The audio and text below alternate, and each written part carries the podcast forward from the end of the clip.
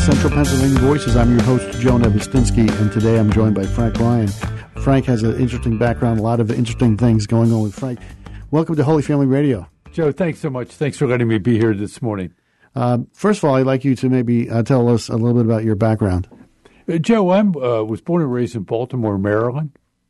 And then my mom in uh, mid 19, I guess, 75, moved to Emmitsburg, Maryland, and where we became, my mom became the director of development for the Daughters of Charity. So I went to Mother Seton School in Emmitsburg, got very close with the Daughters of Charity, and spent quite a bit of time in Emmitsburg, went to Mount St. Mary's College. Mm-hmm. Uh, then during the Vietnam War, uh, I did not serve in Vietnam, but I'm Vietnam era.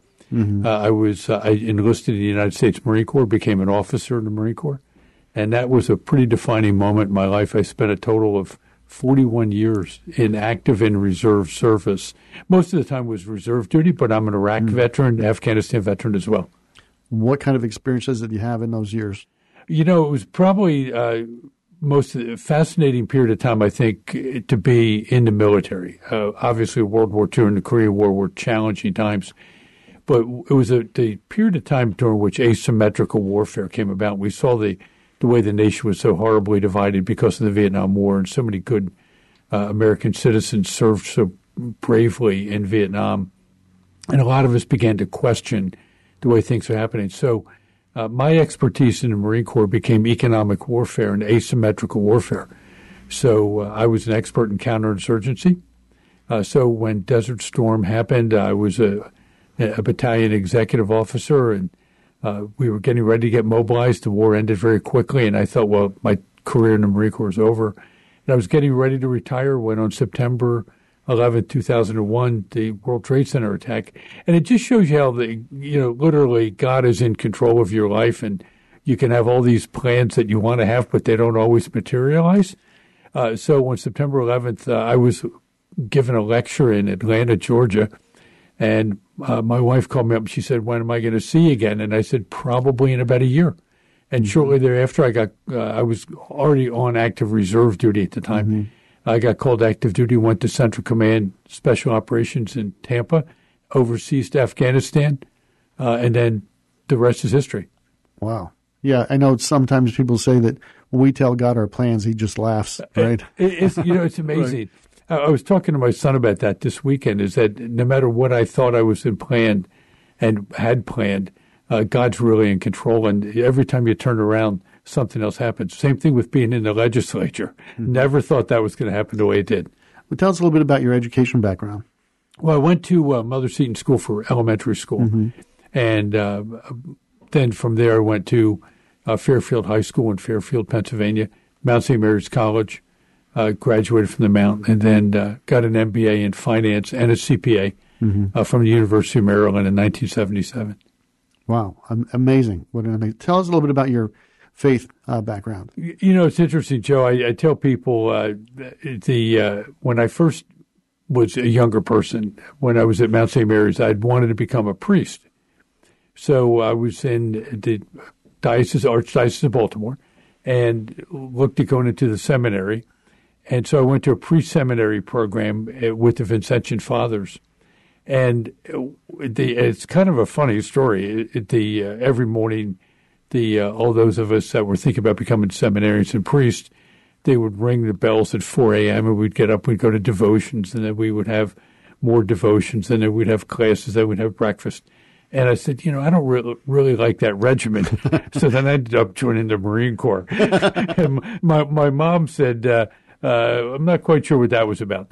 Uh, but uh, so anyway, so I, uh, you know, obviously left uh, the seminary. Well, it was not really in the seminary, but it was a pre-seminary. Right. Went into Mount St. Mary's, uh, became a Marine, uh, served in the Marine Corps, and kind of fell away from the church. Uh, to be honest with you, I, I, in fact, I always tell people that that God is a forgiving God, and uh, I, I literally for probably about 15 years was a, what I would say a fallen away Catholic. And I heard someone make a comment one time, welcome back.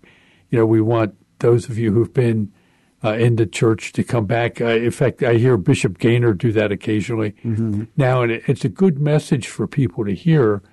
And uh, I came back, and a good friend of mine in uh, Baltimore. I was on the Archdiocese of Baltimore Audit Committee, recommended me to join the Order of Malta. And so it, there's a, like a year and a half formation process to see if it's really something that's suited for you. In the Knights of Malta, we do work with people who are terminally ill or very sick, and we take them to the pilgrimage at Lourdes. And I went on my first pilgrimage there, and by, by that point in time, I was coming back, but that really brought me back to the faith completely when I saw the strength. Uh, as I said, you, you can't grow any more deeply in your faith when you have 10,000 of your closest friends in a candlelight vigil singing Ave Maria. Wow. And it's so beautiful. Even it was, it was so beautifully sung. It even drowned out my voice, which, uh, I don't have a, a voice that's particularly good if I'm trying to sing. So it brought it back. It was a good journey. Amazing. Tell us a little bit. I know uh, you have a family. Can you tell us about how you met your wife? My my wife Sherry uh, and I met. Uh, I was working in a small company in Berwick, Pennsylvania. As a CPA, I specialize in keeping companies out of bankruptcy, and I do a lot. That's how I got into the economic warfare in the Marine Corps. Uh, I'm really good. I, I, tell people I came from a very very poor family, uh, and only later did I find I was very rich because I knew my mom loved me. We just didn't have any money. So I was doing a turnaround of a company in Berwick, Pennsylvania, and I met my wife uh, she and I worked together for a little bit, uh, although I was in a separate company. And so I left the company. We got the turnaround done. And so uh, I called her up about a week after the engagement was over and asked if she wanted to go out. And then the rest is history. And do you have children? Well, we do. We have four kids, uh, and then we have nine grandchildren. Wow. That's amazing. That's always great. I have two grandchildren, and I think they're the greatest thing in the world. Yeah, they're absolutely. And, and my wife, I, have been divorced and remarried, and my so my four children with my first wife. Mm-hmm. Uh, but the the kids and, and my wife just have just a tremendous uh, working relationship, a loving relationship. And Sherry was with me this weekend as we were taking care of our grandchildren, Jamie and Joey, uh, and just spoiling them as much as we possibly could. That's our job as grandparents. That's right? exactly right.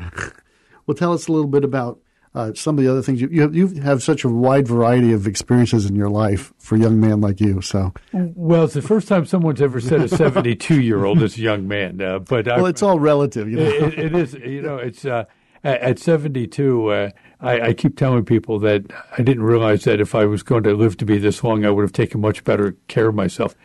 But, but I like to volunteer. Mm-hmm. And and my passion in my life is children with disabilities, and that's why I made the comment I came from a very poor family, but I was actually very wealthy, and I never knew it. Uh, we worked with the Sisters of Good Shepherd at Good Shepherd Center in Baltimore, and I was asked. A friend of mine said, "You know, Frank, you're not being active enough in your faith. Come on down and join us." So I spent 28 years on that board. We saw children that had been horrifically abused. Some had been trafficked. Hmm. Uh, I mean, it was horrible what they had gone through, and so uh, I, I, saw a, a, young boy there that had been horrifically tortured, for lack of a better term, and that's what convinced me to walk across the United States to raise awareness of children with disabilities and with emotional behavioral problems. And I did that in 2014. It was a highlight of my life. Tell us a little bit more about it. You know, what was fascinating in uh, the entire time it took me to walk across the United States, a little over, a little under 150 days, averaged about 25 miles a day, 2,806 miles. I did not have one negative experience. Uh, but what I would tell you is, is that it really reinforced uh, the value of human interaction with one another. That's why during COVID I became concerned when we shut down things as the way we did. The the need for people to be in contact in human contact with one another is amazing but I saw some unbelievably gracious people and not one negative experience in that entire time. I have so many questions about that. How did you figure out the the route that you were going to go? It was an interesting issue. I it was, and that was the other thing that it really taught me about faith and that God is really in control. My plan was to do 32 miles a day, uh, 10 uh, days straight, and then take a day off. And on the first day, one of the sisters said to me, "I was going to walk." I called it originally a walk of atonement and a walk of gratitude. what I said is, my walk of atonement was if I ever hurt anybody in my life, I'd ask that they forgive me. I, if if I ever disappointed anybody, I asked that they would pray for me. If I ever helped anybody, I'd ask that they would help another. And then if someone, it was a walk of gratitude because I wanted to be very thankful for all the gifts I had. And then one of the sisters said to me, she said, Frank, would you do the walk for children with disabilities? And that changed the entire walk. And the very first day, my entire plan fell apart about the walk because I was on, I was supposed to be on the beach for about five minutes and start walking to get to 32 miles. And I was on the beach for two hours. Mm. So the entire route had to be pre replanned after the first day. Wow. Yeah, that'll that'll do it when you have a plan and then it has to change. Like, how did you raise money uh, for the cause then? Well, the we I was doing a lot of Facebook posts and we were asking people to make donations mm-hmm. uh, to the Sisters of Good Shepherd, and we, we, raised a fairly decent amount of money. I was a little disappointed at first. I wanted to raise a lot more money, but shows you kind of the stuff that happens. Well, we got done the walk. We had raised probably about six hundred thousand dollars six hundred thousand dollars. Well, wait till you hear what happened. Shortly after that, we uh, sheriff came by and sent us a, a note and said that uh, someone had uh, apparently, and I don't know the person, didn't know him at all, uh, left two point one million dollars in his will to the Sisters of Good Shepherd. My gosh! That's, so. That's, that's amazing. It, it, well, that's that's why I wrote the book called mm-hmm. "It's Amazing Stories of My Walk Across the United States." because it, it's it really and this kind of thing that that uh, reinforced for me that God is in control. I, a funny story. I was in the middle of the desert. I was struggling. I thought I was going to go into heat exhaustion. And and so I, I started to, to pray. I said, you know, Blessed Mother, could you please intercede for me and have uh, a, a gust of wind come up? And shortly thereafter, a gust of wind came up, and I went, okay, that's pretty interesting. And so uh, I kind of got things back under control and uh, through prayer and intercession. And uh, I and I looked up in heaven. I said, "Okay, um, I probably shouldn't do this, but if I could get a Milky Way, I'd love that." And I started laughing. And I even put this in the book. And I started, mm. shortly thereafter, this guy and I was in an isolated part of the United States. This guy stops his car and he said, "I don't have any water here, but I got a bag of Milky Way miniatures if you'd like some." Oh my god! And I said, "Okay." I said, "I'll stop." I'm going to stop playing around. It's, uh, but but it, it just it was just one of those things where I think we it showed me that God's got a sense of humor as well. Well, I'm glad to hear that. And we're going to have to take a break right now. Uh, I know we're right in the middle of these great stories, uh, but we need to take a break for just a minute. Uh, my guest today is Frank Ryan. We'll be right back after these messages.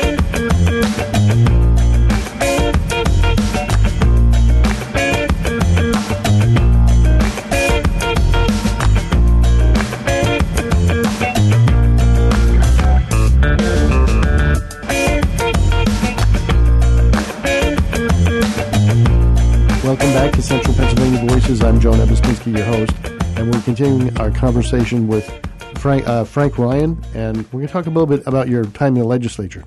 Joe, I tell you, what a, a, fascinating time. You know, I specialize, as I mentioned, in keeping companies out of bankruptcy, and I did that with government as well.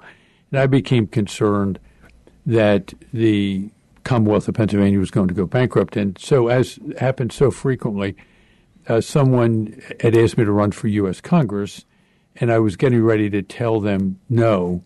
Mm-hmm. When at that, literally while I was telling them no, the person who was holding the 101st District legislative seat in the Pennsylvania legislature announced her retirement.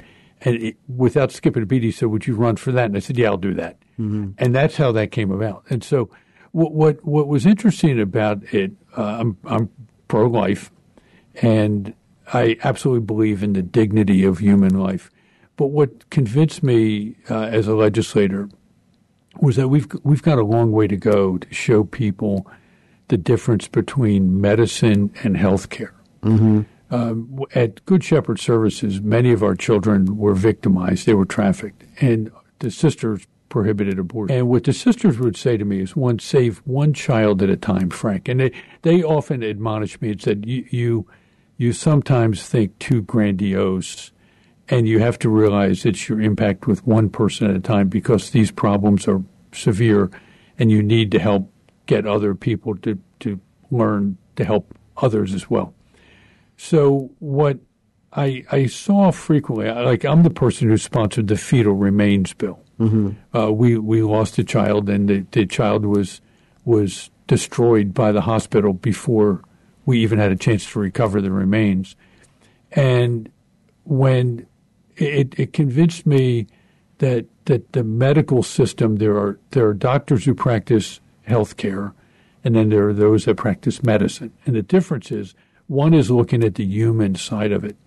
I was in a, a, in a legislative outreach with Hershey Medical System, and this they had a volunteer trying to distract us in the process, and she was kept going back to why I don't know if I want this, I don't know if I want that, and they were trying to get her to focus on what her medical issue was, when in fact the real issue was you could tell she really missed her husband, mm-hmm. and, and in real life, and her husband had passed away about a year before. And so I saw her afterwards. I said, That must be really hard. Tell me about your husband. And literally, tears started to flow. And and once that happened, she was ready to talk about what her medical issues were. Mm-hmm. And we sometimes don't recognize that the human contact and how critically important that is with one another. So in the legislature, uh, as an example, I'm the one who sponsored the bill to eliminate the death penalty. And, and I felt for a couple of reasons. One is I, I believe in the value of life. Mm-hmm. And I talked to people who had lost children or parents or others from being killed, they said they didn't feel better if the other person was executed. They mm. didn't. It, it, was almost like revenge as opposed to forgiveness. And and so what we said is, what can we do to help that? And, and so throughout the legislative process, I tried to focus on getting the Commonwealth under better financial control, that would be much more sustainable, and to be much more compassionate and just. Because this idea of just letting people commit crimes and walk away is not helpful either. So, what we found in the legislative process is that we have a long way to go to help convince people that that someone's right to terminate an abortion is really affecting the life of the person who just got terminated. Yeah. And we have a great deal of difficulty with that. I also would tell you that I was very concerned about how political people are are dealt with. Um, we are supposed to be servants. It's, it's one of the things that you had asked me earlier about a, a favorite biblical passage, and I'll talk about that later. But but this idea that we're supposed to be the servants of the people, not the other way around. Uh, when you get elected to the state legislature, they call you honorable. And I always said there's nothing honorable about getting elected. Nothing. Honorable is your character. And, and God knows I've done my fair share of things I wish I had. And and at the same time, we have to recognize the honorable person is that person who's going about his daily life with compassion and understanding and love and forgiveness of others. That's the honorable person. And we've got this thing all distorted. So I was, I love the time in the legislature. We've got some phenomenal legislators, uh, but I'm certainly glad it's passed me. well, I was going to ask you, what was the atmosphere like? I mean, was it uh, was it easy to work with? Was it hard to work with? What the colleagues that you had to deal with? I would tell you the vast majority of colleagues I had to deal with are absolutely tremendous, but it's an incredibly toxic environment. Mm-hmm. Uh, and I would make it, as, that a comment to all your listeners that we, we have to learn to to get to be able to deal with one another in a much more civil way than we can. And I'm talking about citizens as well. We didn't normally see legislators get out of control with one another, but I've seen legislators get out of control with constituents and constituents with legislators, mm-hmm. which is not healthy. So we always encourage people to to try to tone it down a notch. How did you deal with that?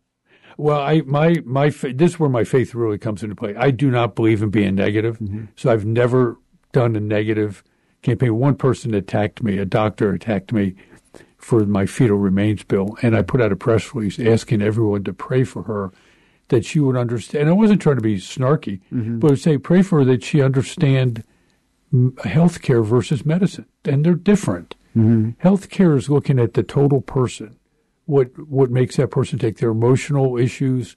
Uh, we have the whole person. The whole person. Yeah. Uh, we have so many suicides, bullying, things of that nature. If you really want to end that, look at the health aspects of that. You know, putting people on drugs to get them over that is not the answer. It may be a temporary solution, but the real solution is to solve the problem. Wow. Well, you've been successful in so many different areas. Can you tell me what motivates you? Uh, every single solitary day, what motivates me the most is being able to give back to other people. Uh, in the long and short of it, I was very blessed. My dad died when I was three years old. My mom was a, was a saint. Uh, mom had five children. Uh, I always tell her that I was the best. Uh, she took umbrage with that, but that's another matter. Um, but but uh, she did a great job of of uh, raising us uh, in in poverty. I mean, we just had nothing. Uh, but she worked real hard. She ended up with a high school education only, becoming the director of development for the Daughters of Charity. She helped uh, pull together all the work on the canonization of Elizabeth Ann Seton, and uh, she was Wow. an accomplished author. and and and she never took no for an answer, but gave a resounding spirit that you can make a difference in other people's lives. And what what is so important to me is to be able to give back to other people and to be a servant leader. Uh, in the Marine Corps, we called it leadership by walking around. You you would talk to, to, to people, and that became really incredibly important. How do you define success? For me, success is how many people you can lead to do the right things, and how many people that you're living with can help you, keep you on the straight and narrow. Uh, we none of us have ever arrived until the day we die and go into the life with Christ. Uh, so we're in this together, and the more we can do to help one another, without looking for the accolades and and the the acknowledgement of other people, it should just be silent gift giving of others and recognizing we have so much to offer, and every person on this earth has got a tremendous amount to offer each other. What lessons have you learned in your career and your faith experience? You, you know, I would say probably the most important thing is is that uh, Christ forgives, and as Christ forgives, and and I firmly believe that. I sometimes find it difficult in my own case, if for the sins that I've had in my life to forgive myself, and and if Christ is willing to forgive me, we have to be willing to do that, and that means we have to forgive others. And not bring back. I, I often tell people there should be a statute of limitations on how frequently your spouse can bring up something you've done wrong. Like they shouldn't be able to go back. My wife's got this complete total recall, and I've certainly given I've given her a lot of ammunition, unfortunately. Um, but but we we have to be able to understand that that means forgive and and forget. And so I pray every day for that. I do the rosary every day as a means of just helping keep me grounded in that issue about how important it is.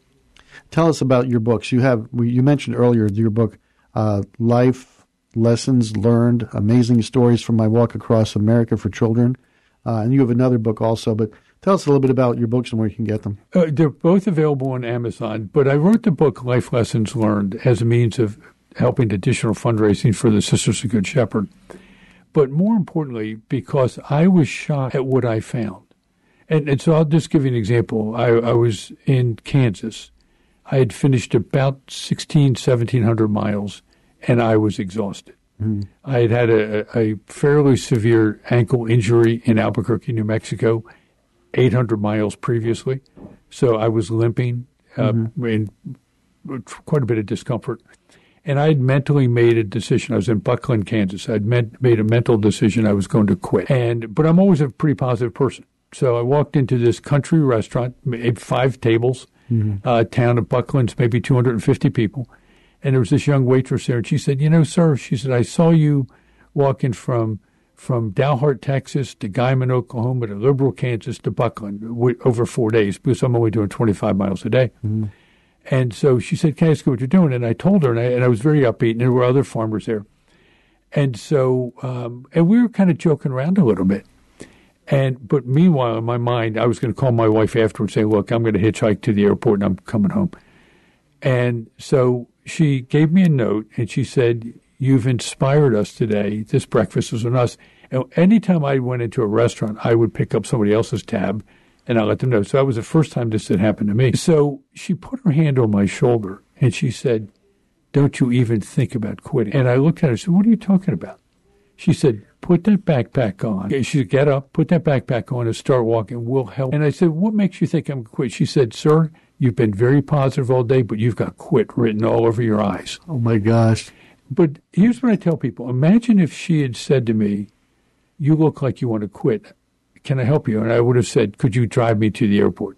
Mm-hmm. Instead, she said, stand up, put that back on. And her next comment was, she said, these children have had people quit on them their entire life. You can't be one. And uh, and she was 18. I was 60, 63. And at this point, I went, wow. It, and I, I literally, I, I, that motivated me. I had no doubts about the rest of the walk. And, and we're talking like another thousand miles. But I have to tell you, it told me the importance how God put her there, knowing that He didn't want me to quit. And I, I, I was so I wrote about it in a book. Mm. Wow. Well, listen, we've run out of time. Thank you for being with us here on Holy Family Radio, Central Pennsylvania Voices. My guest today, Frank Ryan. Thank you for being here. Joe, thank you so much, and thank you for the great job you all do on the radio station. We appreciate it. God bless you. Thank you so much. And thank you for listening to this edition of Central Pennsylvania. Voices, Central Pennsylvania. and thank you again for listening to this edition of Central Pennsylvania Voices. I'm your host, Joe Nebistinsky. Thank you.